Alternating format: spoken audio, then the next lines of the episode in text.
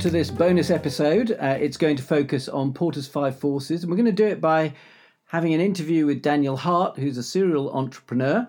And I hope that will be interesting in itself. And he doesn't stick just to the script, so do listen out um, for everything Daniel has to say. What we're going to be covering is applying the Porter's Five Forces to uh, this business of Daniel's, which is as a middleman really between farmers and growers and supermarkets. And uh, you'll see that there are various aspects to this, such as very strong buyer power, uh, high risk of being substituted by the supermarkets taking over, um, actually quite high rival with other competitors coming in, and actually suppliers, those those farmers and growers actually have a certain amount of power as well. All of which says this is going to be a really tough business, and I think that comes out. But also, um, and this is very important from Porter's perspective, not just to take that as a given, but to look for ways to reduce those powers so that you not so much of the profitability is sucked out of your business. And uh, Daniel talks quite a lot about how he felt he did that and how in the end uh, he wasn't able to continue that, and you'll learn all about that. Um, and so, you know, those forces don't go away. Um, but that doesn't mean they're always something that you can't fight back against. Although, you know, there's there's a certain amount of reality that bites, shall we say? Anyway, uh, I hope it'll all be extremely interesting for you. I would just like to say a couple of things about the background to this because uh, we don't go into that during the episode. First of all, it's about ASDA uh, or a business serving ASDA, which is a UK supermarket uh, that supermarket is owned actually by Walmart from Bentonville in the US, which I'm sure many of you have heard of. Uh, and um, Daniel also refers to Allan Leighton, who was the CEO of ASDA at the time. So, just a little bit of background now over to Daniel and the podcast. Before we start, can you just give us a bit of an introduction to your business career? As I know you've done quite a few things and, and you continue to, to, to do new things. Yeah, I initially started off in the in the city, working uh, in trading, uh, London Metal Exchange and foreign exchange. Um, then I had uh, moved over to the American exchanges, and then lastly came back and got involved in um, in a setting up of um, um a restaurant in the Docklands when the Docklands was um, in its early stages with the Daily jointly with the Daily Telegraph, and then I went into the produce industry, which is a is a family business set up by my father, and uh, it's supplying fruit and vegetables to the supermarkets. From there, my I was sent over to Spain to learn Spanish and to set up a farming business which um, I had no experience, didn't have any Spanish or experience in farming. So I learned very quickly and I built a factory and uh, became one of the biggest producers of um, broccoli um, and cauliflower for the UK supermarkets. So um, then, once I got that up and running, I came back to the UK to learn about the supermarket end of the business. I mean, there's there's two sides to this. One one working in a family business um, right. is can be quite difficult. Mm-hmm. Um, so uh, it took a while to adapt to that. But the business in the UK um, is in, essentially importing and packing and distribution to the uh, to the UK supermarkets. The main customer was Tesco's, and uh, in those days, um, Tesco's would um, would would hit you over the head and you would just say uh, yes because you didn't want to lose the business. So that's how i started off. I've late latterly learned that actually um, you can um, you can actually create a very good relationship with with the buyers and and and, and if you network reasonably high up in the retail with retailers you actually can get um, a, a good relationship and a good deal out of them and make a living Okay, so I mean, I think the main message there is is just uh, you've had a really wide range of um, activities, and and the kind of common thread there is how entrepreneurial you are, and uh, therefore you're not a great user of strategy frameworks, I imagine, on a regular basis, but you have actually have a huge intuitive feel for all the things that strategists should be thinking about, and wanted to use this podcast actually just to illustrate because I've talked to you about this before Um, yeah. Some of the interesting characteristics of that fruit uh, business where you're supplying Tesco and other supermarkets, and we've mm. we've introduced to our listeners the Porter's Five Forces. I'll very briefly remind people of what that is. Sorry for you to have having to listen to this, but um, the idea here is that there are forces on an industry which can suck the profitability out of it. For example, one is rivalry. The more competition there is, the more prices get driven the lo- uh, down. Um, the lower the profits.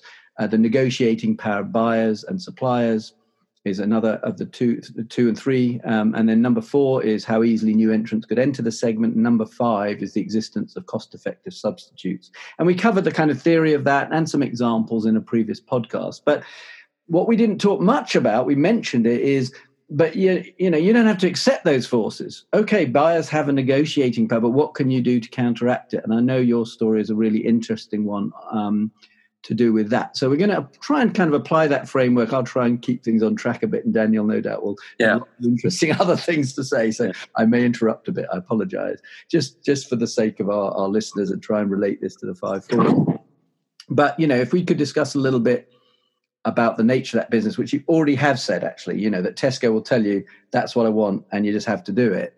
And you've already given a hint of how you dealt with that.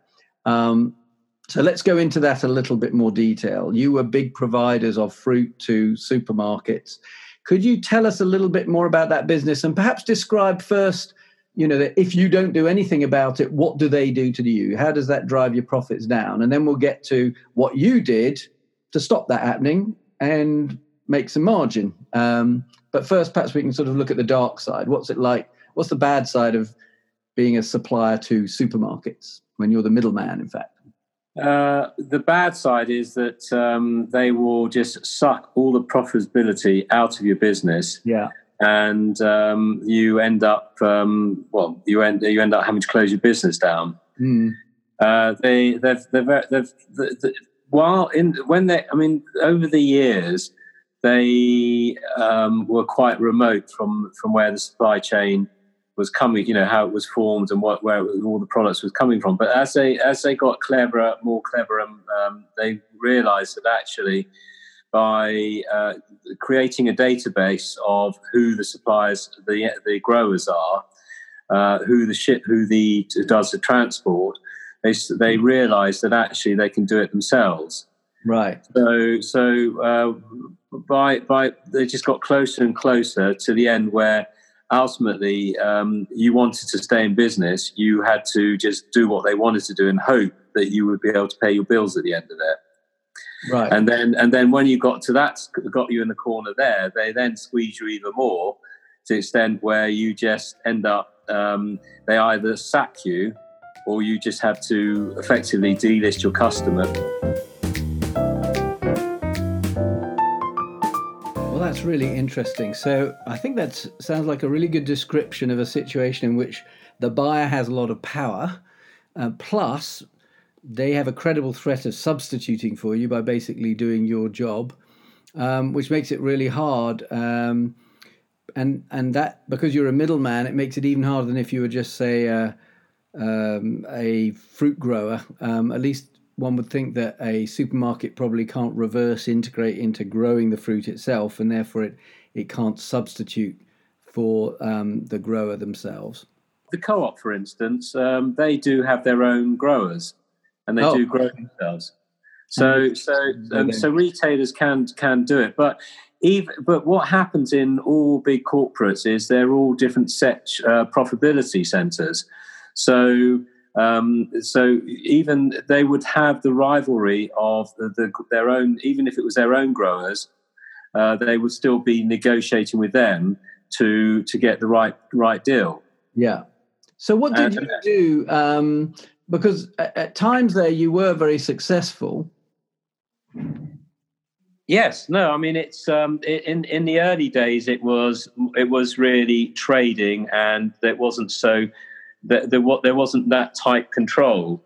So if they wanted to pay a, a, certain price, you would find a product from a particular country that would fulfill that that price. Um, so, for instance, um, if it was eggs, you would instead of buying British eggs, you might buy eggs from Poland because right. Poland's cheaper. So uh, we would be doing the same. We would buy. Um, we instead of buying apples from um, South Africa, we might buy them which have been stored in Poland for a while because they uh, because they'd be cheaper and they'd be the same quality. They wouldn't be as fresh. So effectively, the customer suffers at the end of the day because they're not getting the freshest product. But you're, you're satisfying the customer, the, the retailer, because he can give the right retail price, the right retail price, and uh, we can make our margin.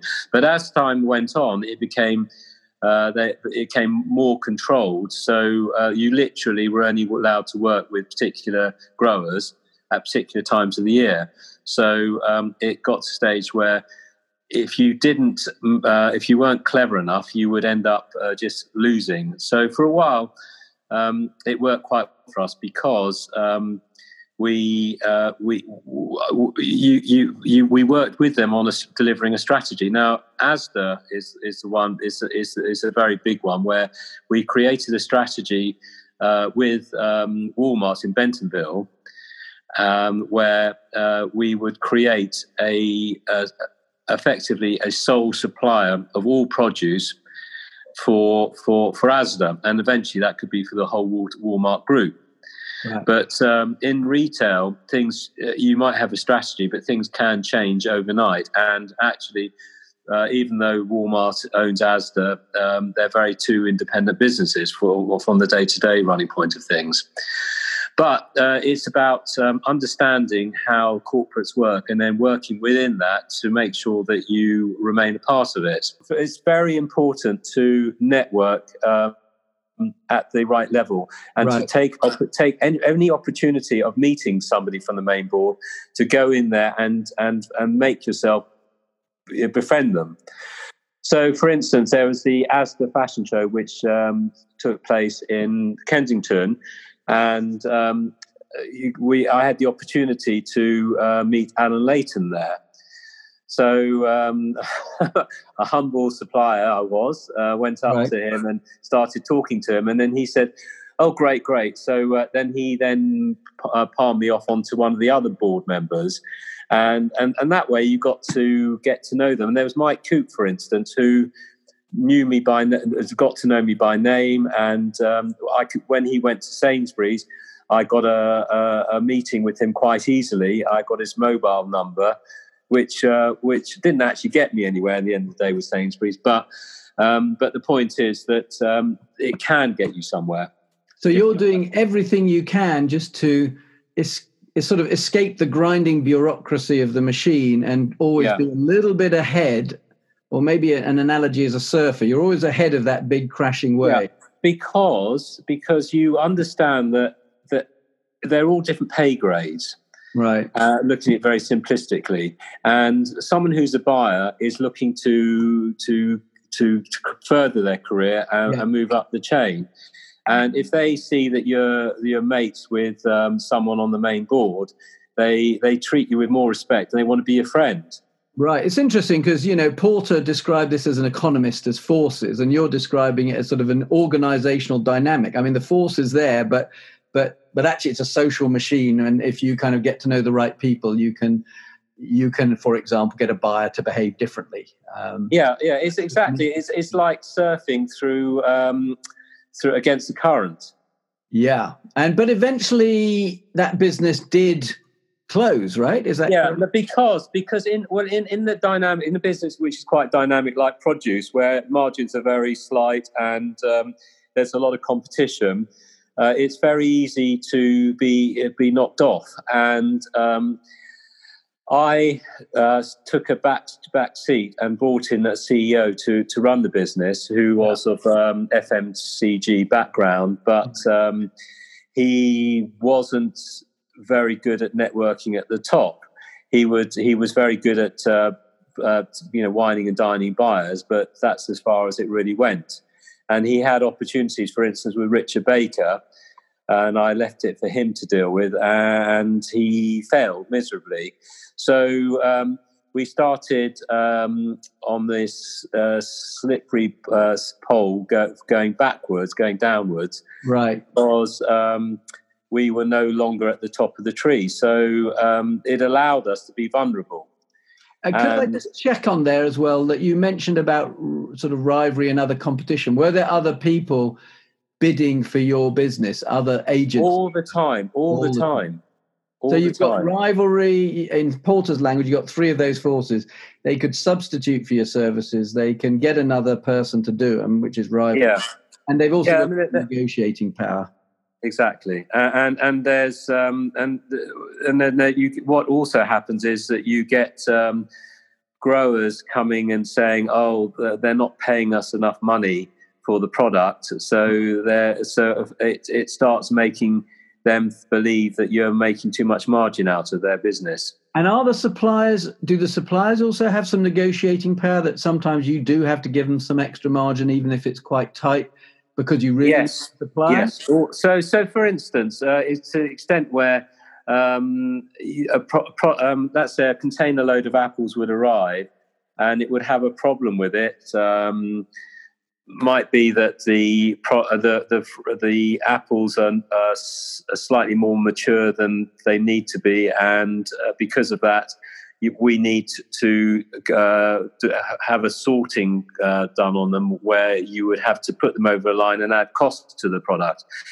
And because a product might be in short supply, or it might be that because we need the product because you must always have 100% delivery right. with the retailer because they can't afford to have something off the shelves uh, uh, the supplier will say well we're not prepared to accept a claim on it if you if you will take it away uh, and uh, that's fine but if you want to use it you've got to pay the price so uh, it might cost say it's um, 20 grand 20 grand uh, um, cost and to, to do the uh, sorting job on it, it might cost you five grand. You you could end up losing five grand on it just because right. the, that's because of the supermarket has to have 100% availability. The supplier has that hold over you. So yeah, so that's a fourth force there. Okay, yeah. it does sound tough, and um, I guess you know one way I think it is like you said, it's sort of surfing these really tough waters. It takes quite some entrepreneur to do that, but but eventually even the best surfer might fall off the board or the business. Yeah. Well, I I, I would say, I would say not necessarily. No, I'd say if you, it, it's a sort of, um, it's not a one man business, but right. it, it but you could say it is because I do know other produce companies who are still going, but right. they they are doing what I stopped doing. They carried on doing it. So they, hmm. they they they they run they keep running it the whole time. They don't back off and have someone else doing it for them. How and just the last um, point to sort of broaden this a bit, as an entrepreneur who's done all these different things, how important do you think it is to to sort of think strategically and be thinking about strategy versus other things like building an organization hiring the right people you know following up on all sorts of operational issues? We, we have to do all of that. Um, when, mm. obviously when you start something and you haven't got the uh, the training for it you what we did was we we brought in consultants uh, over the time and they helped us to put the structure in Mm-hmm. And once you start getting the structure in, you appreciate how to do it and you follow those guidelines. So, so you build up your your strategy. Um, you, you, you know, we have regular board meetings. Uh, the minutes are circulated. We would invite um, one of the managers from the shop floor in. The, we employ quite a lot of people. I mean, we would have um, right. we had two depots in the UK, which must have employed about 150 people. Yeah. Then we had we had um, um, the operation in Spain, which employed about 250 people. Uh, so you do have to you do have to have a strategy. It, uh, the way I'm talking, I'm quite, uh, I suppose, maybe maybe seem to be a bit flippant, and uh, it is just like uh, you know um, juggling a load of balls. It's not like that at all. You you have to have a proper structure. We right. we we we actually came second uh, number runners up number two in the Sunday Times Best Companies to Work For. Yeah, remember that. The, the, the People Investors and People Award uh, gold award on that. You know, we have we've we've done all, we did all those things, but I didn't necessarily do those myself. I would employ people. I had an HR department. Yeah. I had employed managers, directors. So so I had a very strong. Team. Um, but would you say that um, looking across all the ventures you've had, um, strategic thinking is important for you, or is it something different, or is that part of the mix? For example, some people say entrepreneurs are really good at just smelling an opportunity. They're not necessarily strategic. They just get in there, they develop it as far as they can, and they either sell out. You know, I would say that uh, you have to be strategic to to to survive. Right. Um, but in produce, I could see that uh, the only way that we would have survived was to be swallowed up into this, effectively become ASDA. Right. And I didn't really want to do that. Yeah. I didn't have to be working up in in Leeds, uh, cool. so I decided to um, to take my chances and start up again. Yeah. Now I had had had I and again that was a strategic decision. yeah. because um, I could see the writing on the wall, and I could see that um, the the, per- the CEO that we headhunted was um, was never going to uh, give give it uh, enable us to be independent of that because originally originally the strategy that we set up was to create this business and um, which would effectively be seen as ASDA, but it would not be ASDA. It would eventually ASDA could buy it if they wanted to, right? An independent business, but it was a it was it was solely set up for ASDA. Interesting example. I've certainly actually learned quite a lot about the business just talking it through again and I hadn't realized I think how many other you know that suppliers actually had some power and there was a lot of rivalry. So there's yeah uh, a lot of forces, and like you said, it's interesting to hear that maybe in the end the best place for this to be was as part of ASDA eventually. Um, but of course, that didn't necessarily fit your individual desires and wasn't something you were so interested in. Yeah, yeah. Uh, which we also talk about in actually in other episodes about how you know you have to understand that the kind of the purpose of an organization. If it's if it's very focused around an individual entrepreneur and shareholder then it's going to be a lot to do with what they want to do with it. Yes. Lives. No but but in my case i wanted it to continue uh, without me having to be uh, directly involved in the day to day so right, right. Uh, I, I i took a took a back seat and was involved um, you know, in board meetings, right. and I could see that um, unfortunately we didn't have the right person at the helm. It may have been different had we had the right person, but right. what I do know is that with the right person at the helm, produce businesses, even though it's um, it's affected by uh, massively by the five forces, mm. we you can. You, but I think I think also age age has a big um, age and family life mm-hmm. uh, is a big influence on how you think. Right. And uh, in my case, I I'd worked very very hard to build it, and I felt that um, I wanted to uh, enjoy my life. yeah, yeah. No, that's that's just such I, an important part of business, isn't it? Yeah, and I think the coronavirus is actually probably got a lot of people who are rethinking their lives now of you know way, way for instance just commuting to london every day um, yeah. just living the life where they don't see their family and, and makes them think some people might actually think well actually yes i'm quite happy now i know what i do and there's other people who think well no actually i, I appreciate i'd rather be around more so they, they re, they'll you know reshape their, their strategy on life yeah, I always think of you as somebody who thought a lot about what you wanted to do with your life and not just your business. You know, you you yes. your business around what you wanted and kept your holidays going and everything. Exactly, I think that's a very very important thing because we all have a limited time of when we can do. Yeah, but as I said, there are there are there are many there are there are many suppliers who are still are still out there. Um, yeah, and and and they're they're probably getting a reasonable living out of it. Um, yeah. But they are having to be very hands on. Yeah, I think you know the the five forces argument isn't that these businesses always go bankrupt, but it's a bit like airlines, which are sort of famously low profitability. They they don't disappear. Mm. It's just. No, you know, I mean, they, I, kept, I kept going. I mean, I had it going in my back garden. I had uh, three or four people working for me, yeah. and I, I moved on to supply Greggs, and we were we ah. were doing we were doing bananas and grapes and apples and pears to them, and, and and that was working quite well. Well, that's um, the difference with airlines, I suppose. You didn't have huge fixed costs, so you didn't make huge losses. If the business went away, you could downsize and change things and move it to your yeah. garden and so on. Well, I hope you enjoyed that illustration of applying the Porter's Five Forces to a real business. And uh, perhaps you can also see that you know this is a frame, the set of frameworks that you can use as a strategist. But when you're interacting with uh, business people, you kind of have to talk in their language and and and work with the ideas they have. I mean, Daniel he doesn't really care about Porter's Five Forces, but he knows a hell of a lot about it, and uh, um, that's an important skill to learn as a strategist is how not to take your particular language and terms into a conversation, but more to engage with other people. Um, I hope I did that okay, um, but just just wanted to comment on that.